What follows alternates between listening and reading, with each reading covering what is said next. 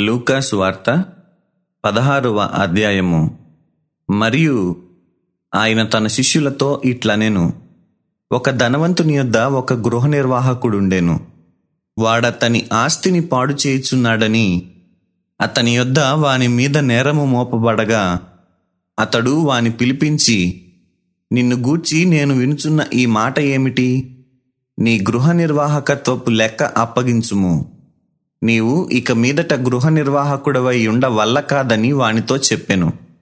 ఆ గృహ నిర్వాహకుడు తనలో తాను నా యజమానుడు ఈ గృహ నిర్వాహకత్వపు పనిలో నుండి నన్ను తీసివేయును గనుక నేను ఏమి చేతును? త్రవ్వలేను భిక్షమెత్త సిగ్గుపడుచున్నాను. నన్ను ఈ గృహ నిర్వాహకత్వపు పని నుండి తొలగించునప్పుడు వారు నన్ను తమ ఇండ్లలోనికి చేర్చుకొనున్నట్లు ఏమి చేయవలెనో నాకు తెలియననుకొని తన యజమానుని రుణస్థులలో ఒక్కొక్కని పిలిపించి నీవు నా యజమానునికి ఎంత అచ్చియున్నావని మొదటివాణిని అడిగాను. వాడు నూరు మణుగుల నూనె అని చెప్పగా నీవు నీ చీటీ తీసుకొని త్వరగా కూర్చుండి ఏబది మణుగులని వ్రాసికొమ్మని వానితో చెప్పెను. తరువాత వాడు నీవు ఎంత అచ్చియున్నావని మరి ఒక్కని నడుగగా. వాడు నూరు తూముల గోధుమలని చెప్పినప్పుడు వానితో నీవు నీ చీటీ తీసుకొని ఎనుబది తూములని వ్రాసికొమ్మని చెప్పెను. అన్యాయస్తుడైన ఆ గృహ నిర్వాహకుడు యుక్తిగా నడుచుకొనెనని వాని యజమానుడు వాని మెచ్చుకొనెను. వెలుగు సంబంధుల కంటే ఈ లోక సంబంధులు తమ తరమును బట్టి చూడగా యుక్తిపరులై ఉన్నారు. అన్యాయపు సిరి వలన మీకు స్నేహితులను సంపాదించుకొనుడి. ఎందుకనగా ఆ సిరి మిమ్మును వదిలిపోవునప్పుడు వారు నిత్యమైన నివాసములలో మిమ్మును చేర్చుకొందురని మీతో చెప్పుచున్నాను. మిక్కిలి కొంచెములో నమ్మకముగా ఉండువాడు ఎక్కువలోనూ నమ్మకముగా ఉండును. మిక్కిలి కొంచెములో అన్యాయముగా ఉండువాడు ఎక్కువలోనూ అన్యాయముగా ఉండును. కాబట్టి మీరు అన్యాయపు సిరి విషయములో నమ్మకముగా ఉండని ఎడల సత్యమైన ధనమును ఎవరు మీ వశము చేయును? మీరు పరుల సొమ్ము విషయములో నమ్మకముగా ఉండని ఎడల మీ సొంతమైనది మీకు ఎవడిచ్చును? ఏ సేవకుడును ఇద్దరు యజమానులను సేవింపలేడు. వాడు ఒకని ద్వేషించి ఒకని ప్రేమించును. లేక ఒకని అనుసరించి ఒకని తృణీకరించును. మీరు దేవునిని సిరిని సేవింపలేరని చెప్పెను. ధనాపేక్ష గల పరిసయులు ఈ మాటలన్నీ విని ఆయనను అపహసించుచుండగా ఆయన మీరు మనుష్యుల ఎదుట నీతిమంతులని అనిపించుకొనువారు గాని దేవుడు మీ హృదయములను ఎరుగును. మనుష్యులలో ఘనముగా ఎంచబడినది దేవుని దృష్టికి అసహ్యము. యోహాను కాలము వరకు ధర్మశాస్త్రమును ప్రవక్తలును ఉండిరి. అప్పటి నుండి దేవుని రాజ్య సువార్త ప్రకటింపబడుచున్నది. ప్రతివాడును ఆ రాజ్యములో బలవంతముగా జొరబడుచున్నాడు. ధర్మశాస్త్రములో ఒక్క పుల్లైనను తప్పిపోవుట కంటే ఆకాశమును భూమియు గతించిపోవుట సులభము. తన భార్యను విడనాడి మరి ఒక్కతెను వివాహము చేసుకొను ప్రతివాడు వ్యభిచరించుచున్నాడు. భర్తను విడిచిన దానిని వివాహము చేసుకొనువాడు వ్యభిచరించుచున్నాడు.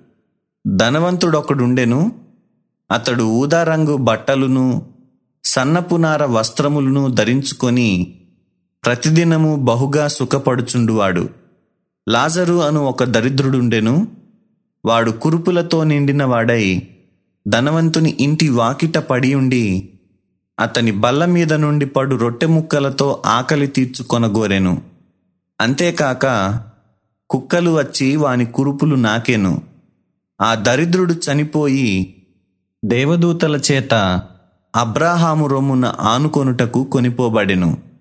ధనవంతుడు కూడా చనిపోయి పాతిపెట్టబడెను. అప్పుడతడు పాతాళములో బాధపడుచు కన్నులెత్తి దూరము నుండి అబ్రాహామును అతని రొమ్మున ఆనుకొని ఉన్న లాజరును చూచి తండ్రివైన అబ్రాహామా నా ఎందు కనికరపడి తన వ్రేలి కొనను నీళ్ళలో ముంచి నా నాలుకను చల్లార్చుటకు లాజరును పంపుము. నేను ఈ అగ్నిజ్వాలలో యాతన పడుచున్నానని కేకలు వేసి చెప్పెను. అందుకు అబ్రాహాము కుమారుడా నీవు నీ జీవితకాలమందు నీకిష్టమైనట్టు సుఖము అనుభవించితివి. అలాగుననే లాజరు కష్టము అనుభవించెనని జ్ఞాపకము చేసుకొనుము. ఇప్పుడైతే వాడు ఇక్కడ నెమ్మది పొందుచున్నాడు. నీవు యాతన పడుచున్నావు.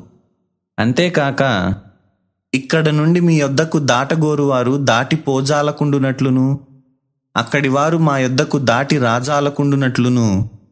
మాకును మీకును మధ్య మహా అగాధముంచబడి ఉన్నదని చెప్పాను. అప్పుడతడు తండ్రి అలాగైతే నాకైదుగురు సహోదరులున్నారు. వారును ఈ వేదనకరమైన స్థలమునకు రాకుండా వారికి సాక్ష్యమిచ్చుటకై నా తండ్రి ఇంటికి వాని పంపవలెనని నిన్ను వేడుకొనుచున్నానెను అందుకు అబ్రాహాము వారి యొద్ద మోషేయు ప్రవక్తలును ఉన్నారు.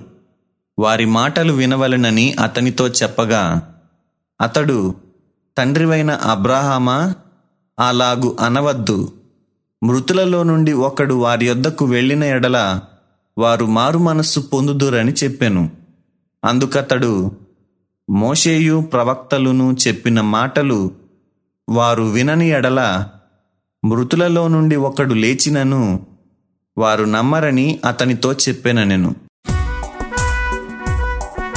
సత్యవేద గ్రంథము ఆహా చదువా చక్కని గ్రంథము.